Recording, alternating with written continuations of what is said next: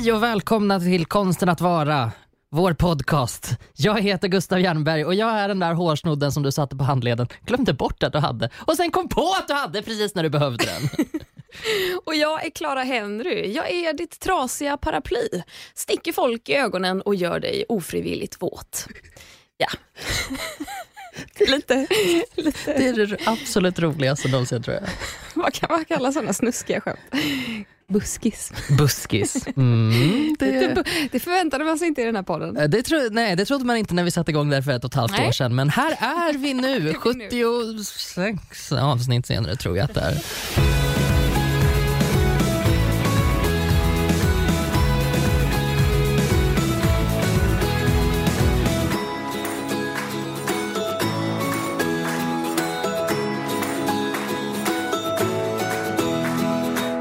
Välkomna hit. Kul att ni är med eh, och lyssnar på oss den här veckan igen. Jättehärligt, ni är supervälkomna och det är du också Clara Henry. Nej men tack! Mm. Vad roligt att vara här. Mm, jättekul att få vara nominerad. Ja, hur mår du Gustav Jernberg? Eh, jo men jag mår, som, man, eh, som pigan sa. Eh, jag mådde dåligt när jag kom hit men nu mår jag bra. Var det för att vi gick upp till Convini-automaterna på första våningen, eller ja, inte första våningen, men översta våningen och köpte varsin liten godisbar? Det kan vara så enkelt att mitt sötsug nu har orsakat depression när, jag inte, när jag inte tillfredsställer det. Mm, Men det kan faktiskt vara därför. Jag fick mig i mig en liten Snickers och lite kaffe och sen bara, men gud vilket bra humör jag blev på. Hur mår du? Eh, bra, tack. Ja, jag känner mig fin idag. Jag är helt klädd i lila. fin. Har lila läppstift, rosa ögonskugga. Wow, färgbomb. Ehm, jag...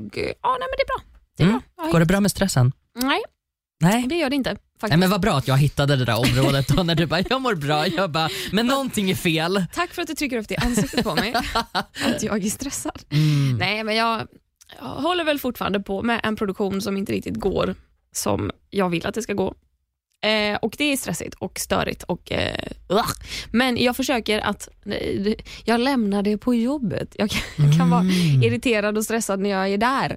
Och Sen när jag kommer hem eh, och jag är ännu mer stressad för att jag måste förbereda massa inför nästa dag, då tänker jag fuck this shit. Och Sen så försöker jag lämna den känslan bakom mig. Fan vad coolt. Nej, Om, ja, när man lyckas med det. Nej, nej men alltså, Jag lyckas ju sällan. Men, det är därför man har mindfulness. Man sitter med en liten app och så lyssnar man på eh, djungelljud och eh, storm och eh, åska och grejer. kan man anpassa ljuden efter sitt humör? Mm, det tror jag. Det kan man nog välja helt själv hur man vill göra. Det är bara att söka på juttan. På juttan. På juttan. Nej, men jag tänker, finns det så mindfulness? Ja, Nej men vet du vad? Alltså, det här inte, vi pratar om mindfulness i varje jävla avsnitt. Jag orkar inte jävla mindfulness. Jag är för stressad för det. Kan vi, ska vi prata om dagens ämne istället? vi hoppar rakt in på dagens ämne istället. Bra! Idag ska vi prata om popular culture. Det kändes som att det var länge sedan vi pratade om grejer vi har sett eller hört eller upplevt Mm, som ja, vi gillar och ogillar. det är ju snart ett år sedan vi såg Christmas Wedding Planner, Åh gud vad sjukt. tidernas absolut sämsta film. Idag satte jag på Netflix eh, som Christmas Wedding Planner ligger på. Mhm. Visst är det, är det en sån Netflix? Ne, exakt. Netflix original movie. Netflix original. Mm, jag tror det. För det är ju riktigt värdelöst. De gör ju väldigt många såna original Christmas movies. Nu har det kommit en ny med eh, Kristen Davis från Sex and the City och Rob Lowe som var så här eh, heartthrob på 80, 80 och 90-talet. Men går trailern på Netflix nu? Ja precis, Holiday någonting Jag undrar om i det var typ den jag fick upp. You're in love, va? Nej, I'm not in love with Africa. Den, är, den verkar helt horribel. Eh, mer om det i ett annat avsnitt när vi har tittat på den. Jag eh, satte nämligen på Netflix idag när jag, skulle käka mat och så tänkte jag jag ska kolla lite Nettan Mm. samtidigt. Det är typ det bästa jag vet, bara äta mat i soffan. Sätter på det och det första som kommer upp är en trailer för en julfilm, en Netflix original julfilm. Jag bara nej! Fick typ så PTSD bara snabbt därifrån. Men eh, har du sett något eh, bra på sistone? Men jag har flera stycken saker som, som jag har sett som jag tycker är så himla bra. Och eh, Det första som jag skulle vilja kanske tipsa lite grann om, eh, det är en dokumentärserie Okay. En intervjuserie som är på Netflix. Det är mycket som rör sig kring Netflix. Det finns ju också andra streamingplattformar men Nettan har ju något alldeles särskilt. Eh, det här är en serie som jag började kolla på häromdagen så jag har bara hunnit eh, tre avsnitt ungefär. Eh, Shine On heter den och det är Reese Witherspoon som åker runt och intervjuar ja! kvinnor.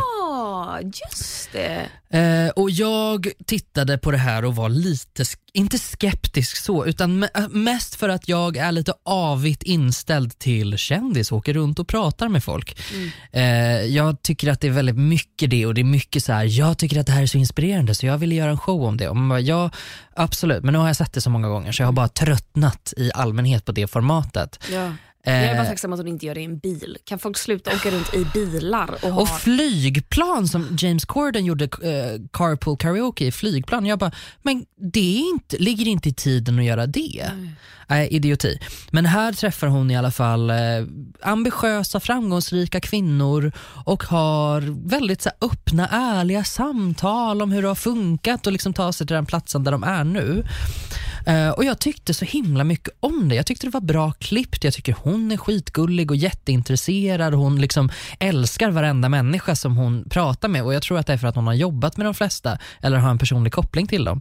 Så hon pratar med Dolly Parton som är pionjär inom countrymusik. Alltså jag menar, hon är ju en kvinnlig låtskrivare som har hållit igång i väldigt många årtionden nu och har haft liksom hits rakt igenom. Och, och så kunde de prata lite grann om det här med att äga sina rättigheter till, till låtar och, och hur det funkade liksom när hon då satte igång på 70-talet.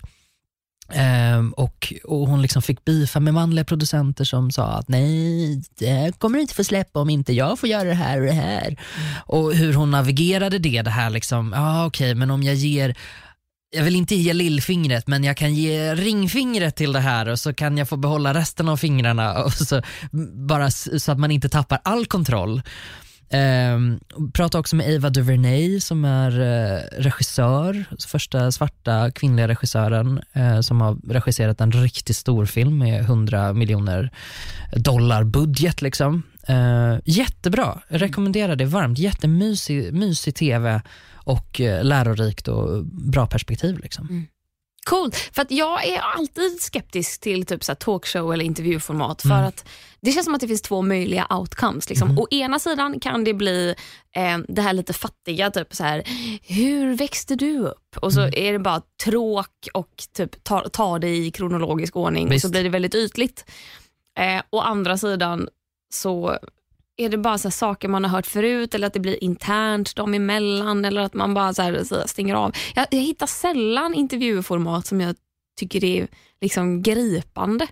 Och särskilt som inte ställer amerikanska. de här nya frågorna också. Visst.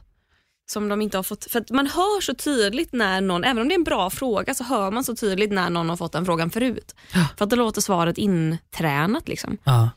Och jag menar det är ju skönt, liksom, jag tycker det är skitskönt att få frågor som jag har fått förut för att då vet jag ungefär vad jag ska svara. Jag tycker det är skitjobbigt när man får en fråga man aldrig har fått förut och så bara sitter man där framför en publik eller framför en kamera och bara, nej men gud, nu ska jag formulera mig väl.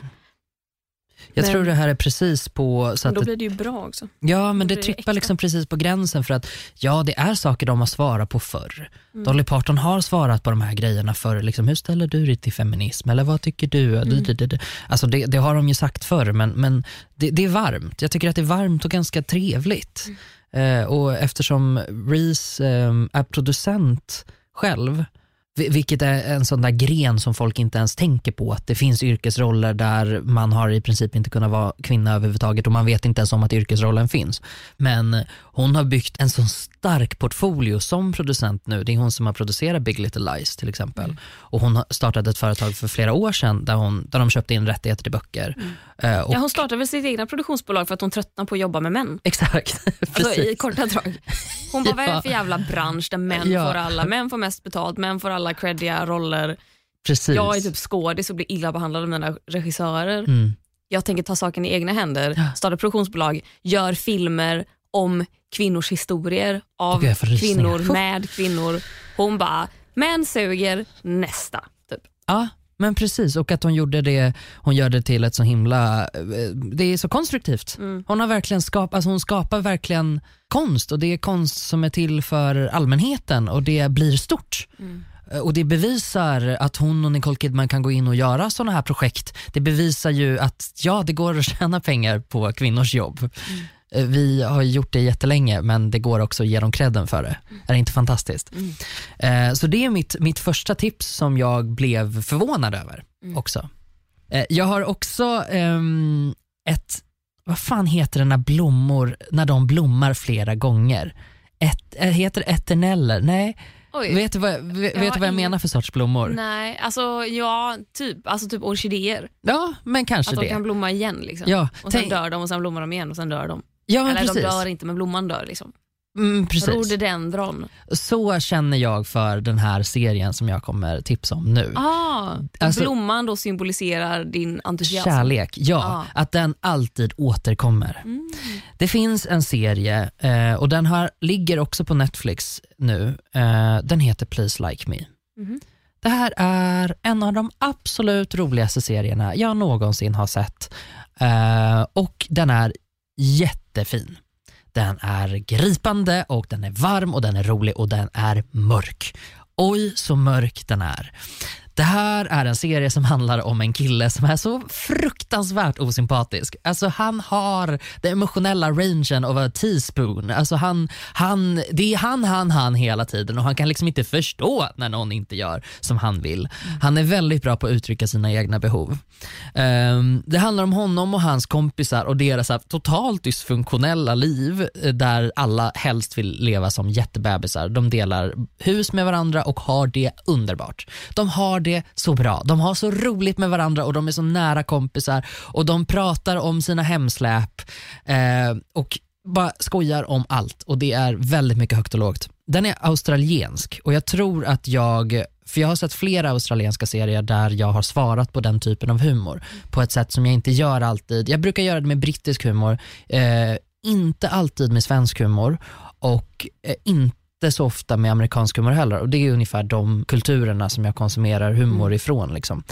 Ehm, huvudpersonens mamma är djupt deprimerad och eh, hon försöker ta livet av sig. Och att de lyckas göra det roligt utan att man mår dåligt av det. Alltså man mår ju dåligt när man ser det, men de lyckas verkligen trycka på helt rätt knappar. De skojar om helt rätt saker. Jag känner mig aldrig förnedrad när jag tittar på det.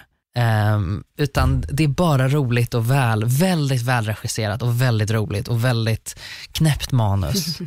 Eh, manuset Jag säger allt och ingenting. manus är bra. Alltså. Manuset är Det är så jävla magiskt. viktigt. Jag hatar när det är lökigt. Ja. Alltså när det är det här, de här gamla klassiska... Alltså när ett manus lyckas fånga hur människor faktiskt pratar i verkligheten, Exakt. Då blir det så bra så det nästan är obehagligt. För att man upplever aldrig det.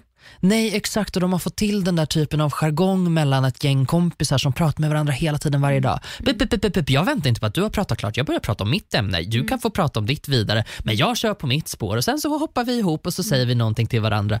Det är väldigt, väldigt mycket det. Ehm, och också en rolig och varm skildring av queer-personer på ett väldigt självklart sätt. Ehm, skulle man titta på det med mer liksom ehm, intersektionella glasögon så tror jag väl absolut att man skulle, eh, det, den lämnar en del att önska av, av ehm, representation. Ah, Den är lite halvtaskig men de får med så mycket så att det de missar i hudfärger till exempel, det får de med i att de kanske inte har så mycket pengar eller att de eh, inte har utbildning på det sättet som alla på något sätt, alltså kollar du på Friends så är det så här, alla lyckas ganska bra ändå.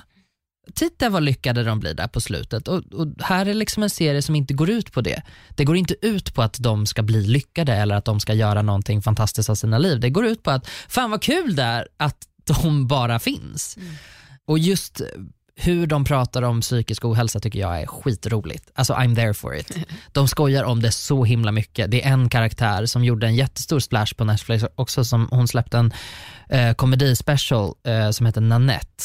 den, ja, men den har jag sett nu, kommer jag på vilken Ja, det är. Just Hannah det. Gadsby. Ja, Eh, så jävla bra. så jävla, hon spelar också en roll i den här. Mm. Hon flyttar ihop med hans superdeprimerade mamma för att de lär känna varandra på liksom ett riktigt mentalsjukhus. Eh, och Hon är ju också så fruktansvärt ointresserad av livet och så djupt deprimerad. Och att de får det så roligt. Hon vill aldrig vara med. Hon vill aldrig vara med men ändå så går hon där bredvid. Och bara det, att ha så här ett gäng som omfamnar det för att det är så man känner när man är deprimerad. Jag vill inte vara med men man vill ju att folk ska vilja att man är med så att man kan få gå därifrån och känna att äntligen får jag gå därifrån men jag vet att kompisarna vill ha mig där. Eh, också ett hett tips.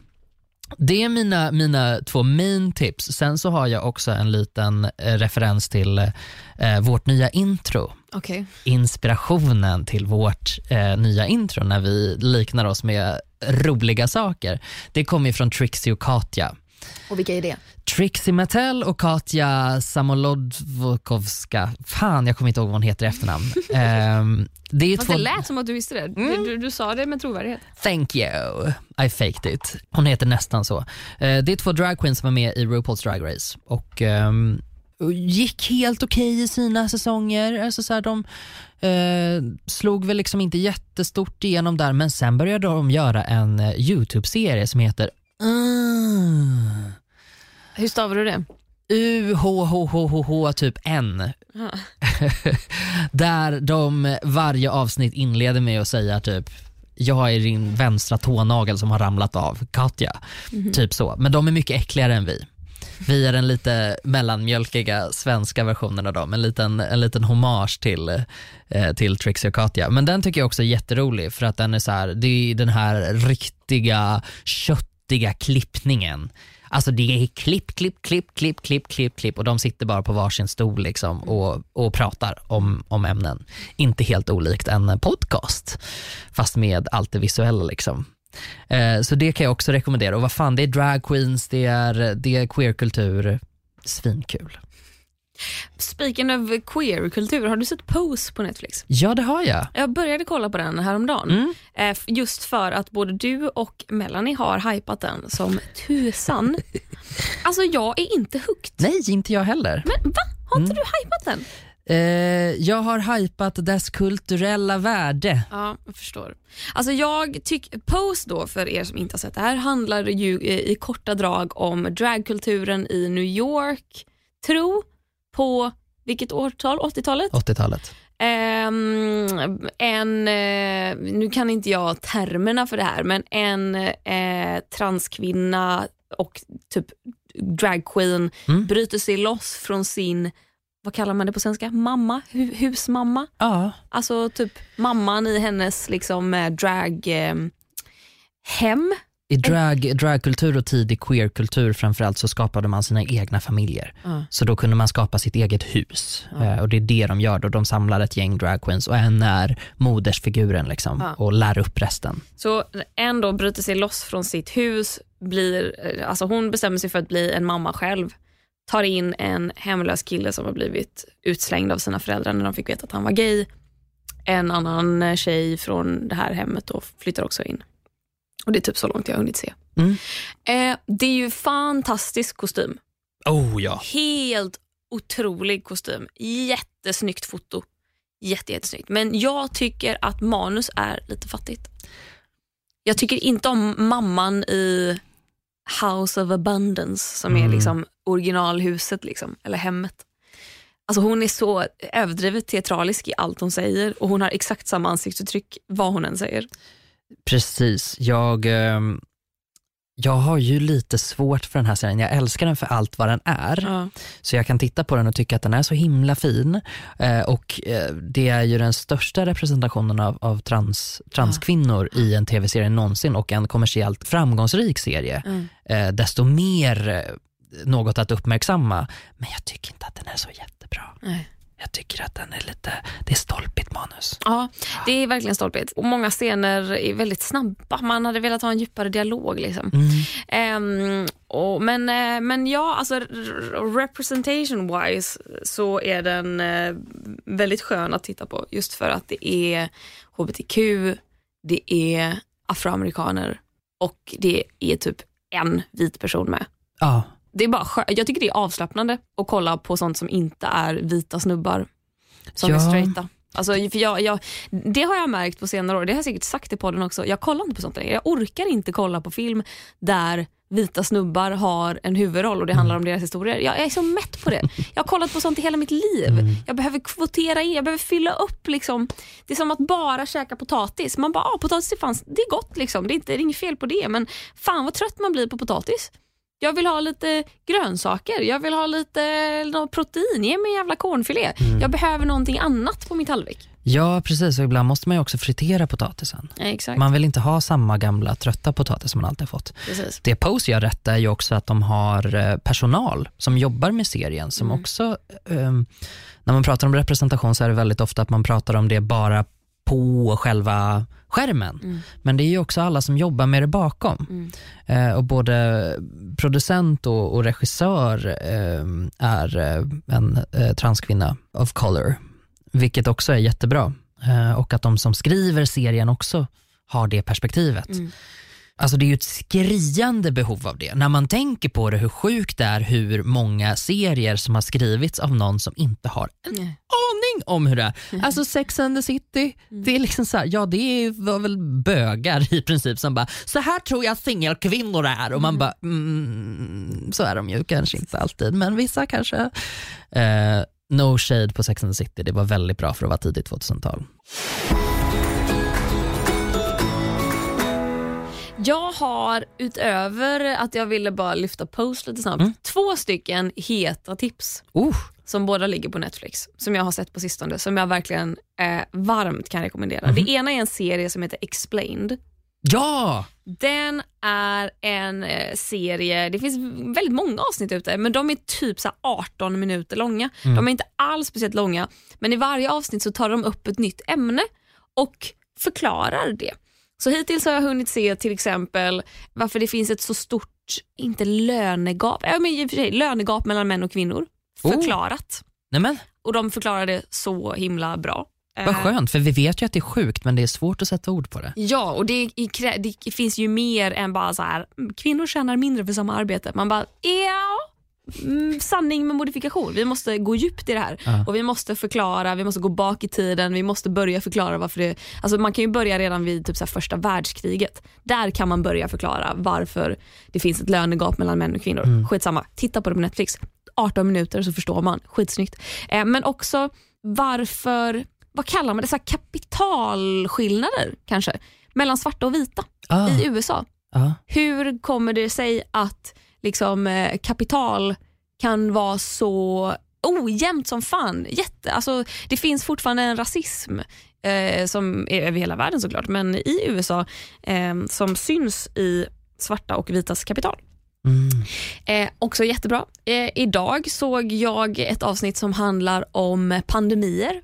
Att vi kommer, så här, det finns många grejer som ta, kommer ta koll på oss människor, eller som skulle kunna ta koll på oss människor. skulle kunna komma en eh, meteor och bara buff, så här, slå ut hela skiten. skulle kunna bli ett massivt vulkanutbrott och så bara buff, vi dödar allihopa.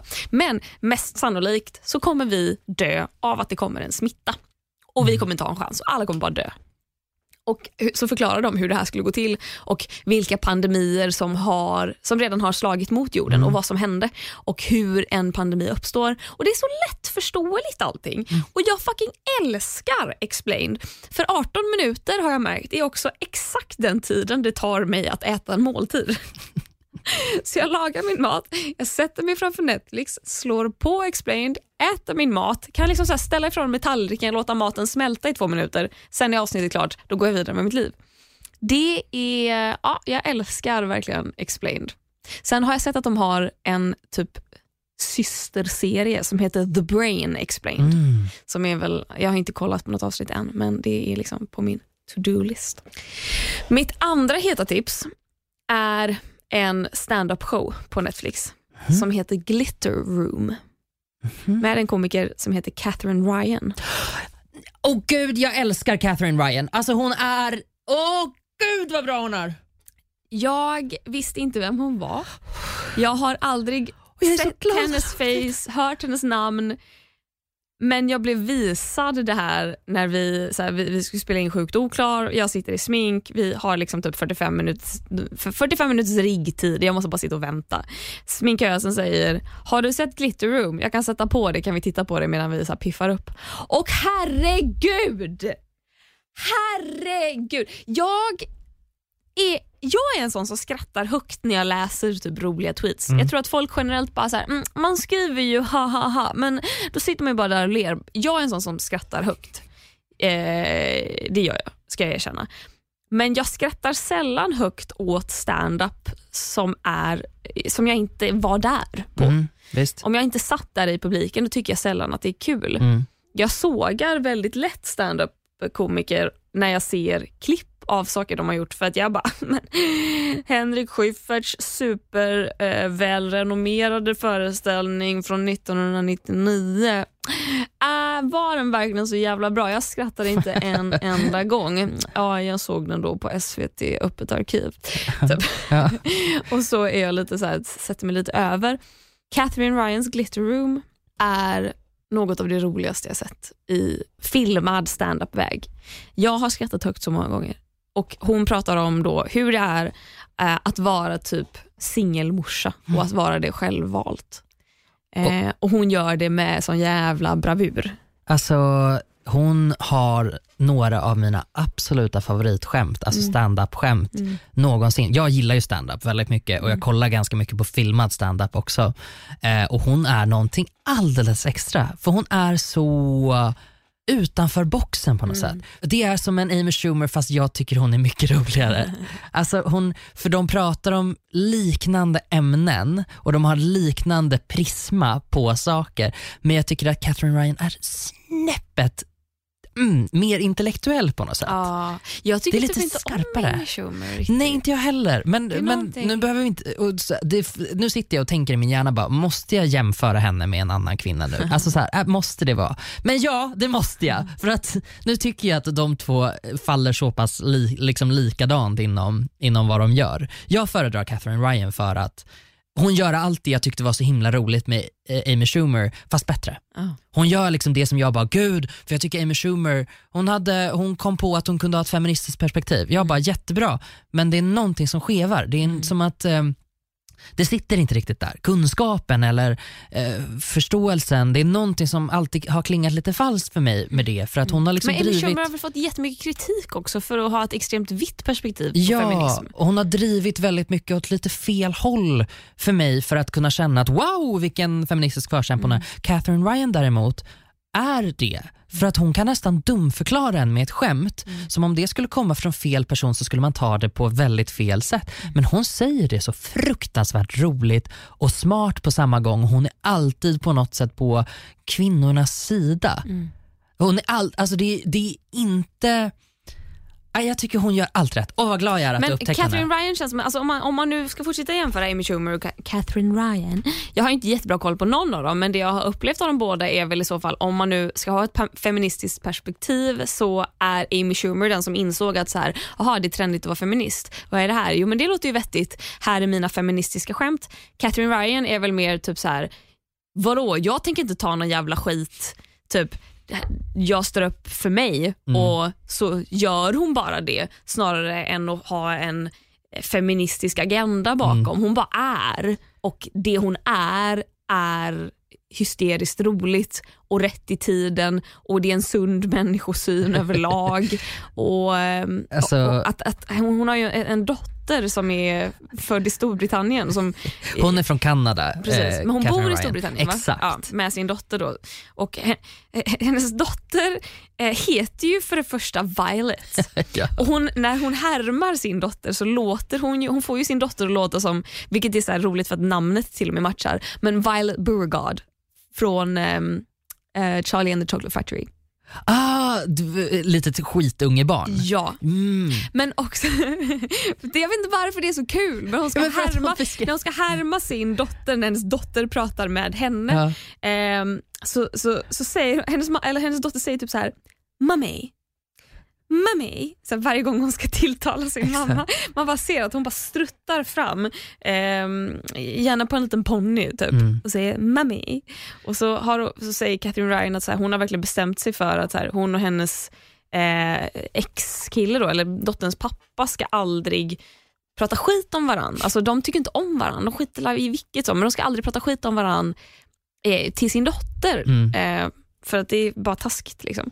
Eh, så då kom hennes dotter till henne en gång och bara såhär, Mommy, do you think my dad is smart? Och hon bara, yes. Så här, jag tycker att din pappa är den smartaste i hela världen. Och dottern hade bara, Mommy, do you think my dad is gorgeous? Och hon bara, yes. Han är den vackraste i hela världen. Och hon bara, but mommy, if all of this is true, then why don't you date my dad? och hon bara så här, Nej, men alltså det, det, är liksom, det blir aldrig kul när man liksom Nej, men det är- härmar, men det är typ som att jag, är jag vill roligt. strutta runt som en liten Violet och säga mommy. Hon beskriver också Violet som hennes lilla butler och Ja. att hon är en jättedålig butler för att hon är sex år gammal.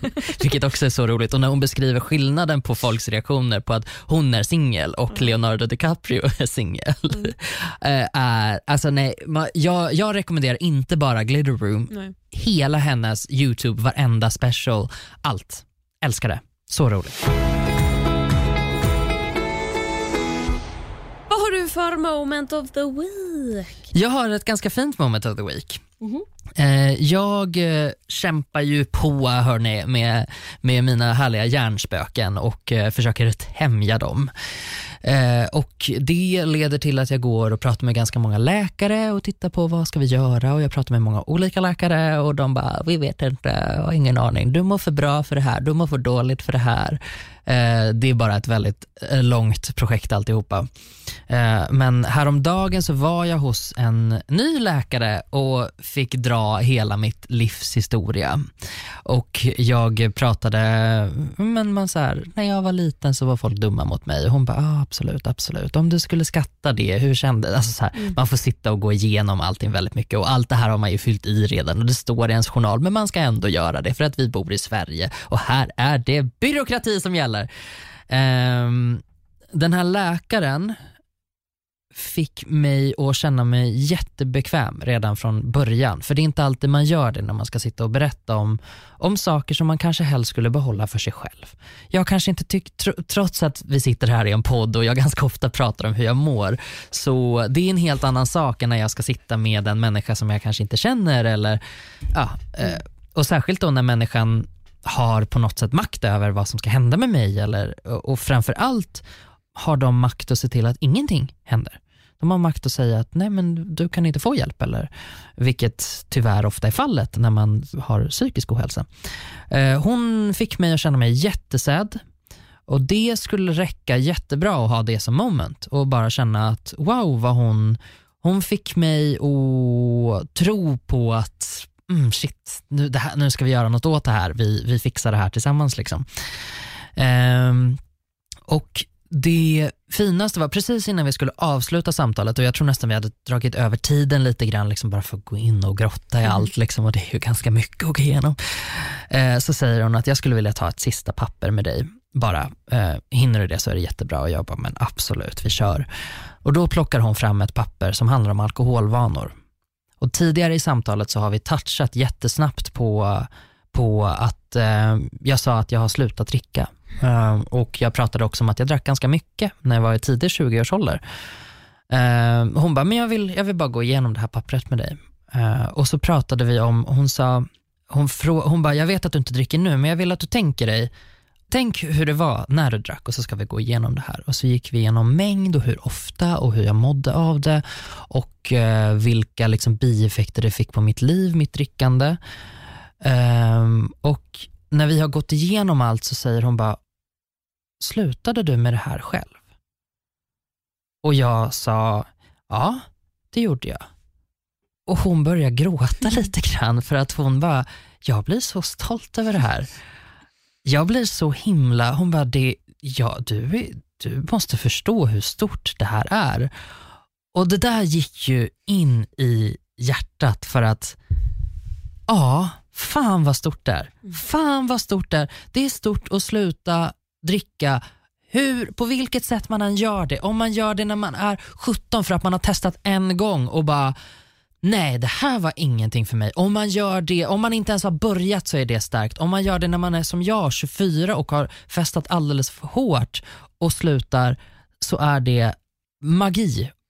Och att hon såg det gjorde mig så otroligt glad. Att den prestationen på något sätt fortfarande har som tyngd idag och att hon på något sätt påminde mig nu när jag haft, det här senaste året har varit tungt. Jag är inte sugen på att dricka, men naturligtvis så skvalpar det omkring någonstans för att det, en, det har varit en del av min problematik. Det kommer alltid följa med mig.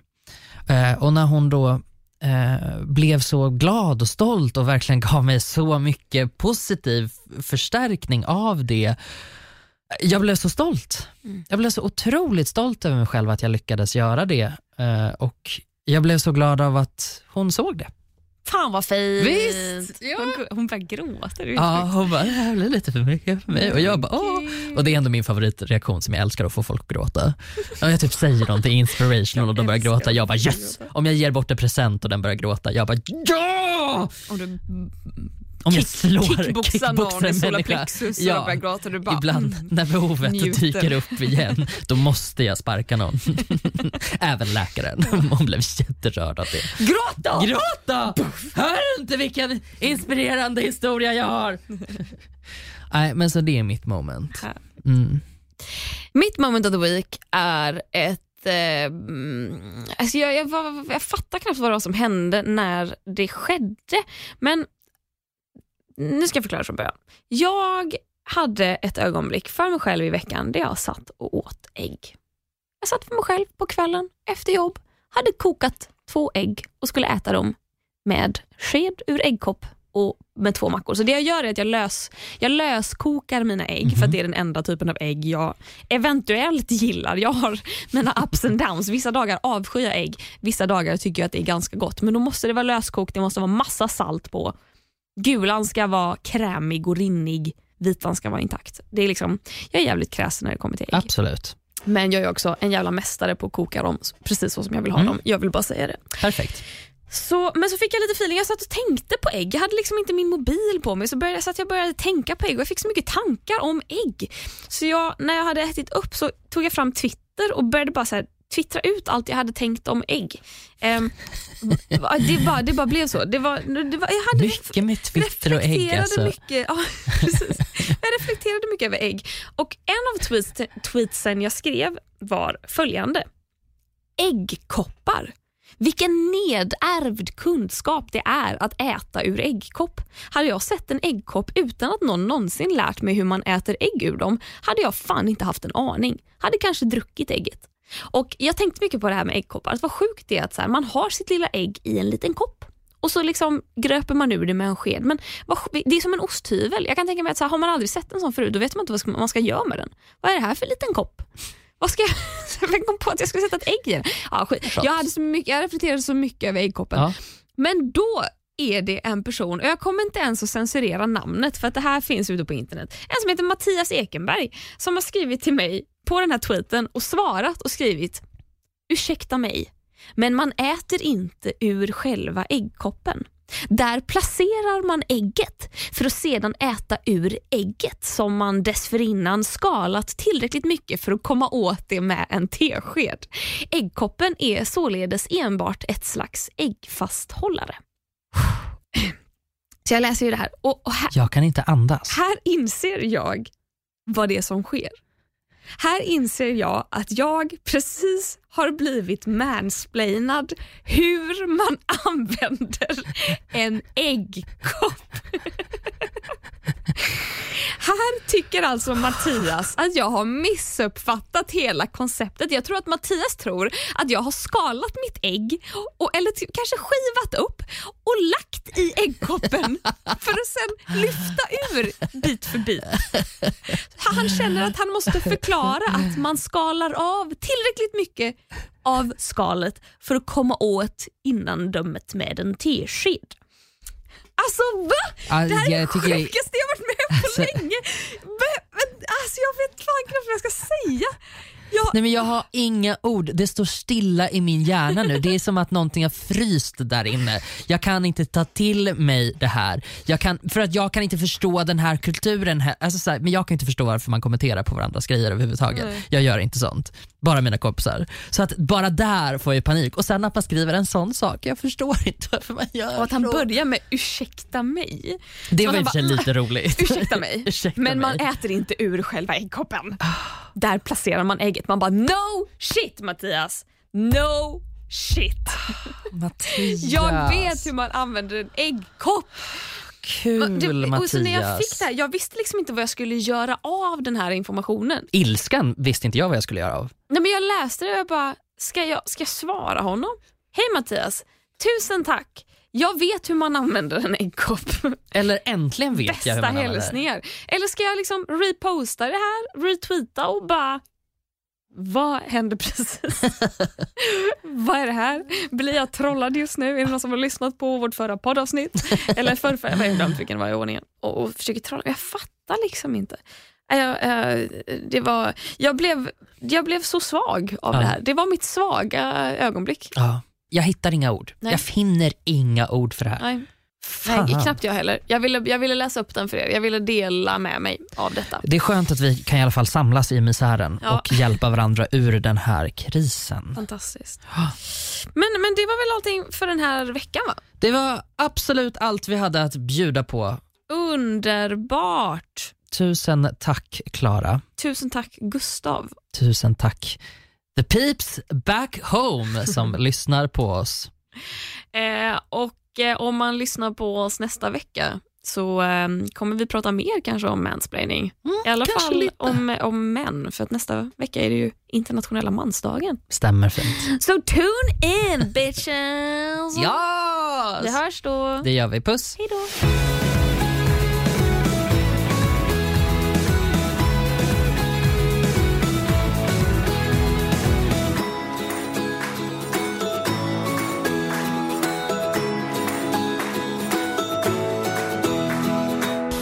Produceras av I Like Radio. I Like Radio. Titta, han gör det! 1-0 till French Hotdog! Vilket smakfullt mål! Nu startar fotbollsfesten på Circle K. Välj mellan massa goda dressingar till din french hotdog som smakar lika gott som en perfekt glidtackling. Köp en french för 35, två för 59 eller fyra för endast 99 kronor. Vilken är din vinnare? Vi ses på Circle K i sommar.